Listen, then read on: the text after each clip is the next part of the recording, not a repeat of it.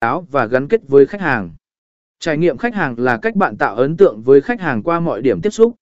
Để tạo trải nghiệm độc đáo, hãy đảm bảo rằng mọi giao tiếp và tương tác với khách hàng đều phản ánh giá trị và sứ mệnh của thương hiệu của bạn. Tạo ra những trải nghiệm khách hàng không chỉ làm họ cảm thấy đặc biệt mà còn tạo lòng trung thành. Sử dụng trải nghiệm khách hàng để củng cố thương hiệu. Trải nghiệm khách hàng là cơ hội để củng cố thương hiệu của bạn. Hãy đảm bảo rằng mọi trải nghiệm khách hàng phản ánh giá trị và sứ mệnh của thương hiệu.